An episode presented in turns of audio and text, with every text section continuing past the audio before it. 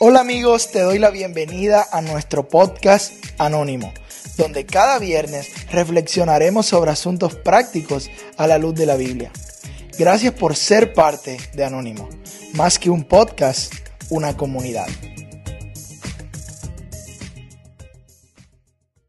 Hey amigos, bienvenidos a un nuevo episodio. De verdad que muchas gracias por cada viernes conectar, por cada viernes sacar un espacio de tu tiempo y escuchar este podcast. De verdad que muchísimas gracias. Y mira, estoy bien emocionado por el episodio de hoy. De verdad, es uno de los que más había estado esperando y de verdad lo había preparado muchísimo. Había pensado demasiado en este episodio porque esta semana es Semana Santa. Hoy sería Viernes Santo y, y no sé, he estado un poco pensando bastante en esto de la Semana Santa, en esto del significado de, del Evangelio y todo eso de verdad. Ay, es que no, ni siquiera puedo ponerlo en palabras de lo, de lo emocionado que me siento. Pero en este episodio me gustaría darte, presentarte una versión del Evangelio. Presentarte la verdad de que Dios nos ama. La verdad de que Dios no está airado, sino que Dios en realidad quiere tener una relación con nosotros. Pero antes déjame te leo uno de mis versículos favoritos en, en toda la Biblia. De verdad que es de los favoritos, o sea. Es Juan 1.18 y dice, a Dios nadie lo ha visto nunca. Nadie lo ha visto nunca el Hijo unigénito, o sea Jesús, que es Dios y que vive en unión íntima con el Padre, nos lo ha dado a conocer.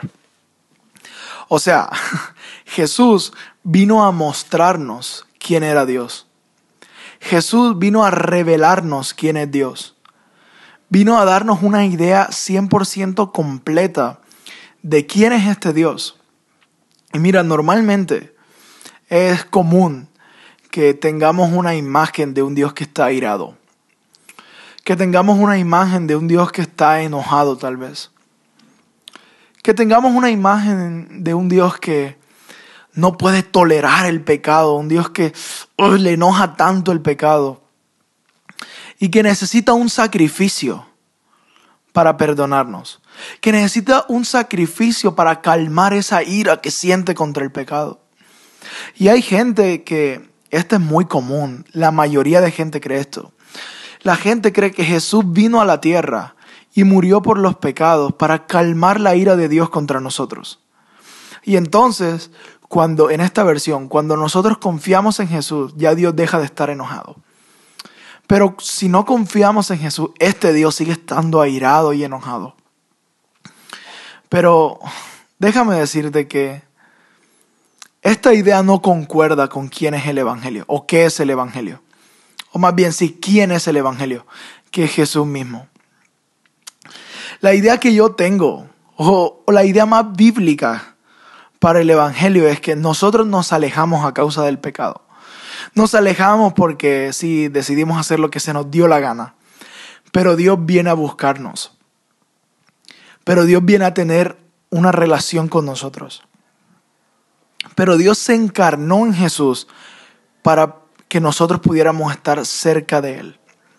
Porque recuerda, Jesús viene a revelarnos quién es Dios.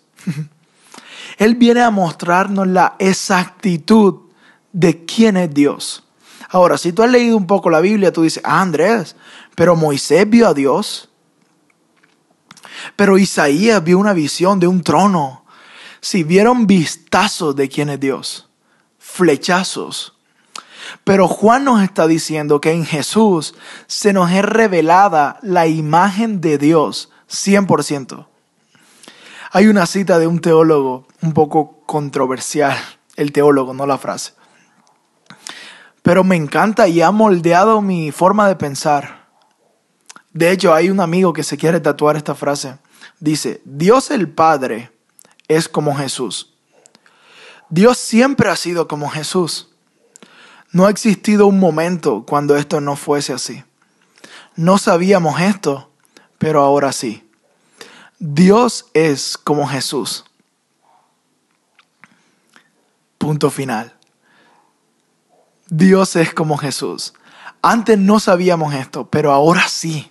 Ahora lo sabemos. Ahora sabemos cómo es Dios, sabemos cómo actúa Dios, porque Jesús nos lo vino a revelar.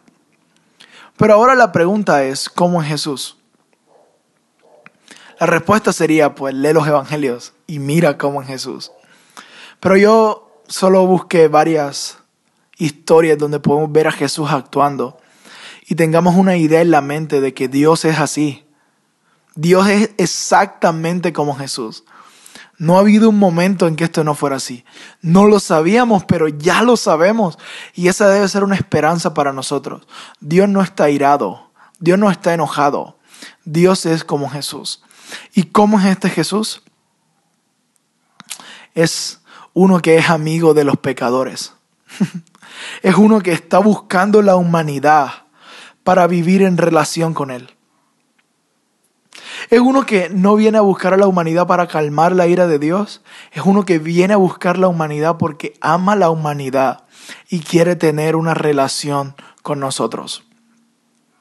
¿Cómo es este Jesús? Es este Jesús que se le acercó a una mujer sorprendida en adulterio. La Biblia dice en Juan 8 que sorprendieron a una mujer con, con otro señor que no era su esposo y la llevaron a una plaza y le iban a apedrear. Y le preguntaron a Jesús, hey, la ley dice que hay que apedrear a esta mujer. ¿Tú qué dices? Jesús dijo, bueno, empezó a escribir en la tierra, nadie sabe qué escribió. Y luego dice la frase, el que esté libre de pecado, que suelte la primera piedra. Y dice la Biblia que cada uno, desde el más viejo hasta el más joven, empezaron a tirar sus piedras. Y luego Jesús se quedó solo con la mujer y le dijo, Mujer, ¿dónde están los que te condenaban? y la mujer contestó, ya se fueron.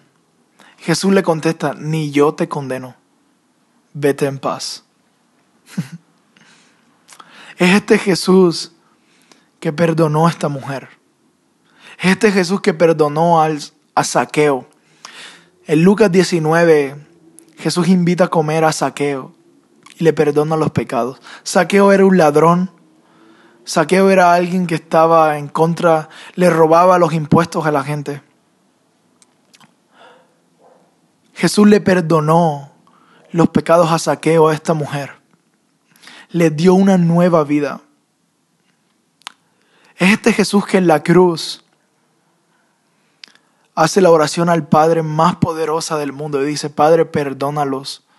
Es que no saben no, no saben lo que hacen. ¿Ves? Siempre vamos a encontrar a Jesús en la Biblia perdonando pecados. Nunca vamos a ver a Jesús huyendo de los pecadores. Siempre vamos a ver a Jesús acercándose a los pecadores y perdonándoles sus faltas si es este Jesús que es el amigo de los pecadores. Y tengo buenas noticias para este Viernes Santo. Si Jesús es el amigo de los pecadores, entonces es mi amigo. Y entonces es tu amigo también. Si Dios es como Jesús, ¿y cómo es Jesús? Un Jesús perdonador. Un Jesús que vino a perdonarnos.